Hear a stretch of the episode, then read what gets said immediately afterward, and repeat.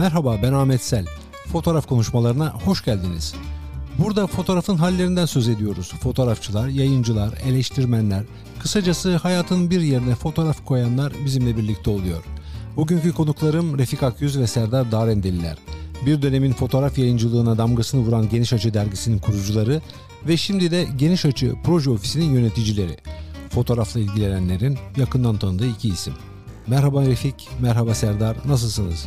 Merhaba, teşekkürler siz. Merhaba. İyilik, e, pandemi süreci nasıl geçiyor? E, genelde sakin. Evdeyiz genelde. Projelere devam ediyorsunuz. Evet, ufak ufak e, bir şeyler hareketlenmeye başladı son dönemde. Projelerden biraz sonra daha detaylı bir şekilde bahsedeceğiz. Biz asıl sizin fotoğraf serüveninizi konuşmak için bir araya geldik. Bu serüven başlayalı epey bir zaman oluyor. 1996-97 yıllarında Boğaziçi Üniversitesi'nde başladınız. Orada Türkiye'nin bence en önemli fotoğraf dergilerinden biri olan Geniş Açı'yı Açı'yı kurdunuz. Genç Açı bir müddet devam etti. Ondan sonra başka mecralara evrildiniz. Başka işler yaptınız. Bütün bunları konuşacağız. Geniş Açı'dan söz edelim. Geniş Açı 97'de başladı. Ondan sonra 50 sayısını yayınladıktan sonra 2006 senesinde yayınına son verdiniz. Nasıl bir serüvendi bu geniş açı? Refik. Biz öğrenciydik. Üniversitenin başından itibaren fotoğraf kulübündeydik. İşte gezilere gidiyorduk, sergiler açıyorduk falan. Bir noktada daha farklı bir şeyler yapma ihtiyacı doğdu. O aralar aynı dönem aramıza katılan bir öğrenci periyodik dergi çıkartalım fikrini getirdi. 95 sonbaharında ve biz 95 sonbaharından itibaren hiç yayıncılıkla ilgili hiçbir tecrübe tecrübemiz olmamasına rağmen bu mecraya girdik. Ama ilk sayının çıkması 1997'yi buldu. Aşağı yukarı bir buçuk senelik bir e, zaman geçti. Fakat ilk sayı böyle biraz bizim için bir hayal kırıklığıydı. Hani bir şey çıkartmıştık ama e, tam olarak istediğimiz gibi değildi. Fakat tabii yani bilmemenin getirdiği bir şey öğrenmeye insanı açlığa sevk ediyor ve insan öğrenmeye çalışıyor, yapmaya çalışıyor bir şeyleri. Bu dönem tabii yani o dönemi de hatırlayarak konuşmak lazım. Çünkü hani Türkiye'de fotoğrafla ilgili çok kurumsal bir yapı yoktu. Hala da ne kadar olduğu tartışılabilir. E, aynı zamanda yayıncılık anlamında bir şey yoktu. E, yurt dışı dışından çok az yayın buraya geliyordu. İnternet emekleme zamanındaydı ve o konuda da pek bir kaynak yoktu. Biz bunları düşünerek biraz daha hani Türkiye'de fotoğrafın gelişmesine yönelik yurt dışından da neler buraya getirebiliriz düşünmeye başladık yani dergide ve işte ilk birkaç sayıdaki emeklemeden sonra dosyalar yapmaya başladık. Dosya konuları oluşturmaya başladık. E, bu işte 99'lara falan geliyor herhalde. 98'lere geliyor. Sahne sanatları ve fotoğraf, arkasından kadın ve fotoğraf, arkasından e, gezi ve fotoğraf gibi devam etti. Ve dergide gelişti sanki yani bir merdiven basamaklarını hızlı hızlı çıkar gibi dergi belli bir profesyonel görünüme kavuştu. İşte tasarım konusunda çok zayıftı. Serdar tasarımla ilgili kendini geliştirdi ve derginin tasarımını o üstlendi. İşte konuları belirleyip onlar üzerine çalıştık. Hep şöyle bir handikapımız vardı. Çok öğrenci der yine de öğrenci dergisi demeyelim ama öğrencilerin çıkardığı bir dergi olduğu için çok değişken bir kadrosu da vardı ve yeni gelenlere sürekli bir eğitim vermek gerekiyordu. Bu zamandan sonra işte benim mezuniyetim geldi ve e, işte bizim bir karar vermemiz gerekiyordu. Bu dergi devam edecek mi yoksa üniversitede mi kalacak? Üniversitede kalırsa yeni gelenlerin bu dergi çıkaramayacağı konusunda bir düşünce oluştu ve dergiyi bir bağımsız e, yayın olarak, bir iş olarak sürdürmeye karar verdik Serdar ve ben. Ama kadro e, aynı şekilde devam etti. Serdar sen tasarımıyla daha ziyade bu derginin ilgilendin. Türkiye'de kısa zamanda prestij kazanan bir dergi oldu. Bunun tasarımı zor muydu? Nasıl yaptın? Tasarımını nasıl düşündün? Nasıl hayata geçirdin? Yani aslında ilk başta tasarım konusunda tabii başkalarından destek alıyorduk. E, grafik tasarımla ilgili bir bilgimiz olmadığı için ben mezun olduktan sonra bir sene sonra bir reklam ajansında çalışmaya başladım müşteri temsilcisi olarak. Orada işler hazırlanırken, reklamlar hazırlanırken grafik tasarımcıların, art başında oturup bir şekilde programı öğrenmeye başladım ve derginin tasarımında artık hani dışarıda yapmakla çok vakit alıyordu ve süreci uzatan bir şey oluyordu. Çünkü bütün dergiyi hazırlayıp onu teslim etmeniz gerekiyor vesaire gibi süreçler giriyordu işin içine. ben bunu yapabilir miyim acaba diye düşünmeye başladım ve önce kağıt üzerinde çizerek sonra o programları uygulamaya başlayarak tasarım işini biraz ben yüklenmiş oldum. Şöyle bir avantajı vardı tabii. Hem içeriye hakim olmak hem de tasarımını yapıyor olmak bir avantaj sağladı. Bir de biz geniş açıda yani 10 sene boyunca hep fotoğraf ön planda olsun istedik. Yani böyle çok tasarım harikaları yaratmak gerekmiyor. Fotoğrafı en iyi şekilde nasıl gösteririz? Yazılarla dengesi nasıl olur? Yani hiçbiri birbirinin önüne geçmeden rahat bir dergiye bakma deneyimi nasıl yaşanabilir? Biraz onun peşindeydik tasarımda da. Aslında bu ikiniz için de Refik Serdar çok e, zenginleştirici bir süreç oldu. Çünkü ikiniz de dergiyi kurdunuz, fikir babasıydınız. O süreç içerisinde ikiniz de hem fotoğrafı daha yakından öğrendiniz hem dergiciliği öğrendiniz. Derginin programını beraber oluşturuyordunuz değil mi? Evet yani derginin ilk başta bir yayın kurulu vardı. O yayın kurulu bir araya gelip yani dosya konularını yaparken dosya başlıklarında neleri incelememiz gerektiği hakkında konuşuyorduk falan ama Serdar e, en başına itibaren aynı zamanda yazı işleri müdürüydü. Böylece bütün derginin planlamasını beraber yapıyorduk ama o aynı zamanda hani e, yazıların gelen yazıların yayına hazırlanmasını da üstlenmişti. Yani bunun avantajı şuydu. Biz belki ne bileyim bir fotoğraf bölümünde okusaydık, fotoğrafla ilgili belli bilgilerimiz olsaydı, daha çok bilgimiz olsaydı ilk baştakine göre e, daha kendimizi kısıtlayan bir yere gidebilirdik. Ama fotoğrafla ilgili derginin bize bir okul haline gelmesi bizim daha açık olmamızı sağladı. Fotoğrafa karşı, e, sanata karşı genel olarak. Geniş Açı dergisi aynı zamanda Türkiye'deki fotoğraf dünyasında önemli bir yer tuttu. Bunun yanı sıra bu size de bir sorumluluk getirdi tabiatıyla. Nereden aklınıza geldi böyle bir dergi yaratmak? Serdar. Refik'in de demin e, başta söylediği gibi aslında o klasik fotoğraf kulübü aktiviteleri yapmanın dışında bir şey yapma fikriyle oluştu. Yani işte gezi yapmak, sergi yapmak, diye gösterisi yapmak, birilerini çağırıp onlarla konuşmak tamam bunlar bizi geliştiriyor ama onun dışında biz hani araştırıp bunlarla ilgili yazı yazabilir miyiz, üretebilir miyiz fikrinden yola çıktı. Yani bir üretim yapmak ve bunu ortaya çıkarmak fikriyle oluştu. Yine Refik'in dediği gibi o dönemde çok fazla bir fotoğraf yayını yoktu. Fotoğraf dergisi çok yeni çıkmaya başlamıştı.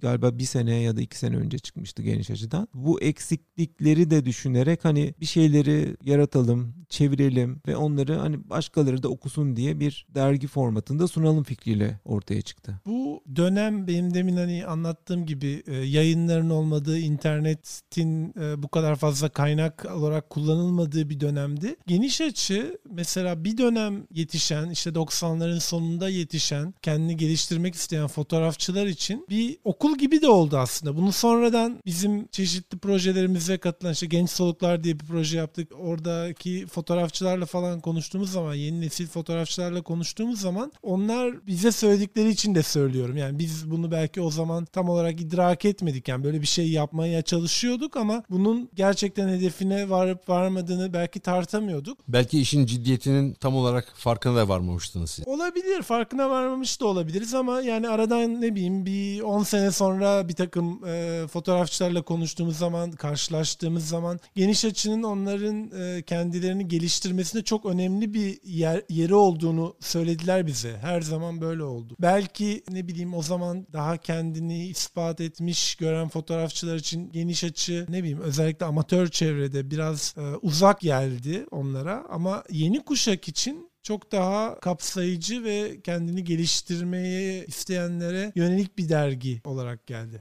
Dergi 50. sayısını çıkardıktan sonra durdu. E, sizi buraya götüren süreç neydi? Neden bu dergi kapandı? Dergi aslında Türkiye'deki işte belki şeylerden, ekonomik e, krizlerden çok etkilendi. Yani 2001 krizine kadar mesela derginin gidişatı, ekonomik gidişatı iyiydi. 2001 krizinden sonra ekonomik olarak e, işte kendini ayakta tutabilir gibiydi ancak. Biz hiçbir zaman zaten Serdar'la ben çok büyük paralar kazanarak yapmadık bu işi ve o yüzden de herkes bunun yani farkında olduğu için çok destek de gördük insanlardan e, manevi olarak daha çok. Fakat derginin sürdürülebilirliği kalmamıştı e, bir noktadan itibaren işte matbaaya olan borçlar ve biz hani farklı bir yola gitmeyi zaten baştan beri istiyorduk. Yani sadece hani bir dergi çıkartmak değil de fotoğraf alanında başka işler de yapmak, başka projeler, sergiler yapmak bunları istiyorduk. Ve ne bileyim işte bu sembolik geldi belki de işte o 50. sayı sayı 10. yılın bitmesi, 50. sayının çıkması böyle bir sembolik bir şey ve belki işte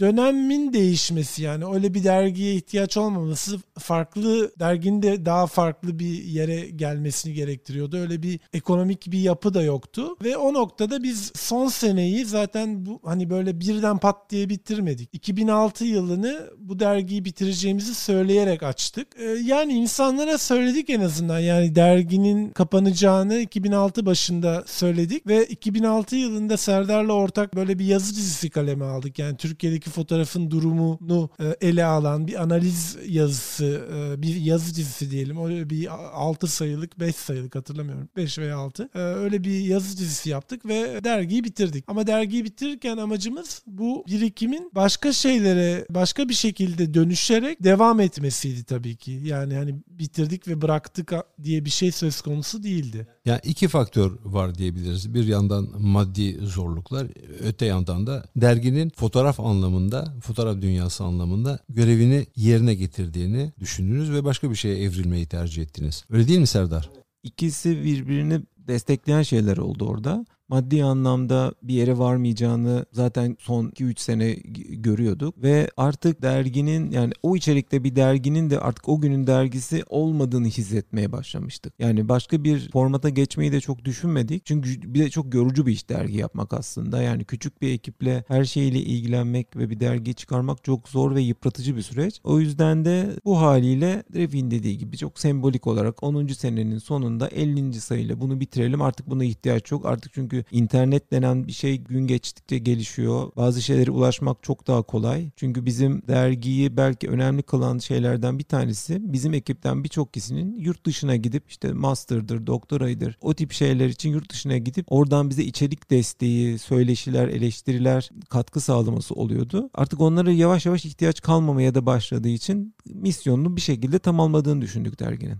Geniş açıdan sonra başka bir hayat mümkün. Ya evet tabii ki aslında yani biz birkaç ay Serdar'la dergi süresince bunu planlama şansımız tam olarak olmadı. Çünkü hani onun e, derginin çıktığı yoğunluk içinde. Fakat 2006 2007'nin ilk 6 ayını falan neler yapabiliriz diye düşünerek geçirdik. İşte belki planlama aşaması gibi ve o dönemde işte bir takım atölyeler yapmayı düşündük. E, bir takım atölyeleri tasarladık ve ilk olarak 2007 e, e, Ağustos ayında hayata geçirdik. 2007'de işte beraber Ayvalık'ta bir fotoğraf festivali yapabilir miyiz acaba diye bir girişimde bulunduk. Kendi içinde başarılı olsa da gerekli desteği görmediği için hayata geçemedi aslında tam olarak. Ve ondan sonra da çeşitli projelerle devam etti açıkçası 2007'den sonra. Ayvalık'ta e, yapmış olduğumuz sergiye Kenan Öztürk'ün de katkıları olmuştu. Kendisi hem Paris'te hem Ayvalık'ta e, yaşayan ve sanata çok yakından ilgi duyan e, bir arkadaşımız. Onun da kulaklarını çınlatalım. Ondan sonra GAPO başladı. Kısa adıyla GAPO Geniş Açı Proje Ofisi dediğimiz işi başlattınız. O nasıl gidiyor Serdar? Aslında bizim sanki dergi sürecinde kurduğumuz ilişkilerle hem buradaki fotoğrafçılarla, Türkiye'den fotoğrafçılarla hem de yurt dışından kontakta olduğumuz kişiler işte küratörler, editörler, festival düzenleyiciler arasında böyle bir ağ oluşturma ve onları birbiriyle buluşturma, buradaki işleri biraz daha görünür nasıl kılabiliriz? Burada iş üretimine nasıl katkıda bulunabiliriz? Sergi projeleri yaparak, fotoğrafçılara iş sipariş ederek nasıl onları üretime teşvik edebiliriz? Biraz bunları kafaya yorarak yola çıktığımız bir şey olduğu için sanırım biraz buna e, yarıyor. Yani hem burada fotoğraf üreten kişilerin işlerini daha görünür kılmaya çalışmak, geniş üretmelerine vesile olmak. İşte yurt dışından çoğu insan için hala geniş açı dergi zamanından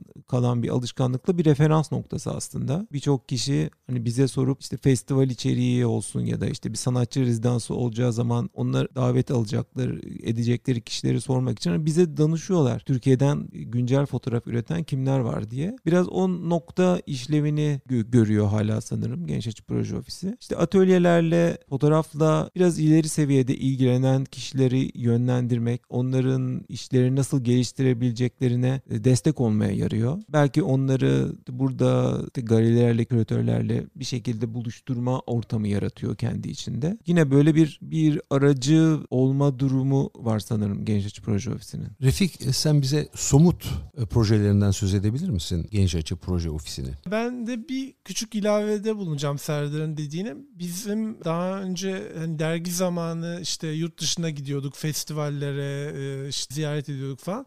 En dikkatimizi çeken şey fotoğraf kurumlarının varlığıydı ve fotoğraf kurumlarının o ülkedeki fotoğrafı nasıl şekil verdiği bir anlamda e, e, destek olarak. Türkiye'de bunun eksikliğini görüyorduk aslında. Belki işte GAPO'nun oluşma sebeplerinden biri de oydu. Hani biz çok küçük bir kurumuz. Büyük bütçelerimiz yok. Arkamızda kimse yok. Hep kendi e, fonlarını yaratarak işler yapıyoruz. Ama bir anlamda da hani bugüne kadar Türkiye'de hiç fotoğraf kurumu olmamış diyemeyiz ama sürekliliği olmamış diyebiliriz. Belli kurumlar oluşuyor fakat kesintiler oluyor. Hani biz daha uzun süre hayatta kalabildik belki diğer kurumlara göre. Böyle bir şey oldu. Somut olarak e, projelerden bahsetmem gerekirse biz de 2007'de o Ayvalık'taki Ayvalık e, Fotoğraf Festivali'ne doğru etkinliğini yaptıktan sonra uluslararası anlamda neler yapabiliriz düşündük. E, 2008 yılında Marmara'daki bir etkinlikte bir sergi yaptık. 2009 yılında işte e, Mahalle diye bir sergi yaptık. E, İstanbul e, Kültür Başkenti olduğu zaman oradaki ajansın desteğiyle Taşınabilir Sanat diye bir programları vardı. Ee, İstanbul'un çeşitli mahallelerinde o mahallelerde oturan fotoğrafçılar e, bir takım işler ürettiler ve bunlar toplu bir sergi haline dönüştürülerek e, İstanbul'un çeşitli kültür merkezlerinde gösterildi. Ondan sonra işte uluslararası bir proje yaptık. European Borderlines diye. E, Letonya'dan, İzlanda'dan ve Portekiz'den 3 kurumun ortaklığında. Her ülkeden 3 fotoğrafçının dahil olduğu toplam 12 fotoğrafçının hem kendi ülkelerinde hem de başka bir proje ülkesinde fotoğraflar çekip iş ürettikleri bir projeydi bu. Arkasından da Türkiye'de ve diğer ülkelerde sergilendi. Bugüne gelirsek, bugün üzerinde çalıştığınız bize yakın hangi proje var? Serdar seninle devam edelim. Yakın dönemde yaptığımız bir proje var. Yani biz proje esasında sonradan dahil olduk küratör olarak. İşler yapılmıştı ve bunların e, sergilenmesi için bize bir teklif geldi.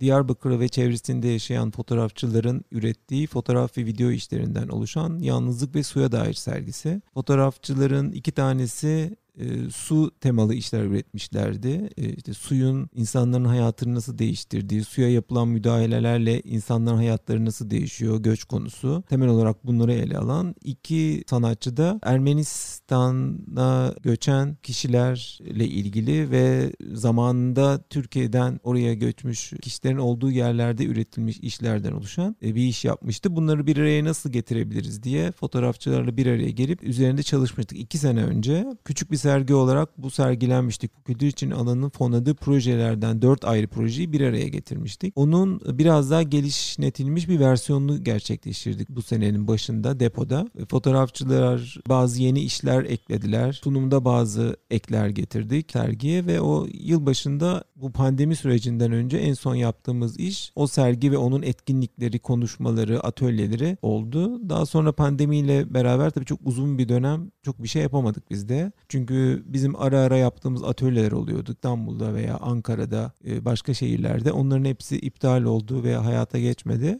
Yakın dönemde Eylül ayı başlarında çalışmaya başladığımız Refik'in demin bahsettiği mahalle projesinin İzmir versiyonunu gerçekleştirmeye başladık. İzmir'den bağımsız bir mekan olan Hay Açık Alan'la işbirliği içerisinde yine kültür için alandan bir fon alarak e, bu sefer kısa bir sürede yine 3-4 aylık bir süreç içerisinde İzmir'den 9 sanatçı yaşadıkları 8 mahalleyi fotoğraflıyorlar. Bizim 2008'de yaptığımız gibi. Herkes kendi mahallesine, yaşadığı yere hem de pandemi koşullarına da biraz uygun olarak yani bir yere gitmeye gerek kalmadan evlerinden çıkıp kendi mahallelerinde fotoğraf çekme fırsatı da vererek onlara bir iş üretiyorlar ve Aralık başında bu işler sergilenmeye başlayacak. Şimdi üretim, tartışma, seminerler o aşamasındayız işin. Bu bana dokunan bir proje e, çünkü çocukluğum İzmir'de geçti ve hakikaten İzmir'i çok severim. Hangi mahalleler olduğunu söylersek belki İzmir'den bizi e, dinleyen izleyiciler varsa onlar da daha somut bir fikir sahibi olurlar.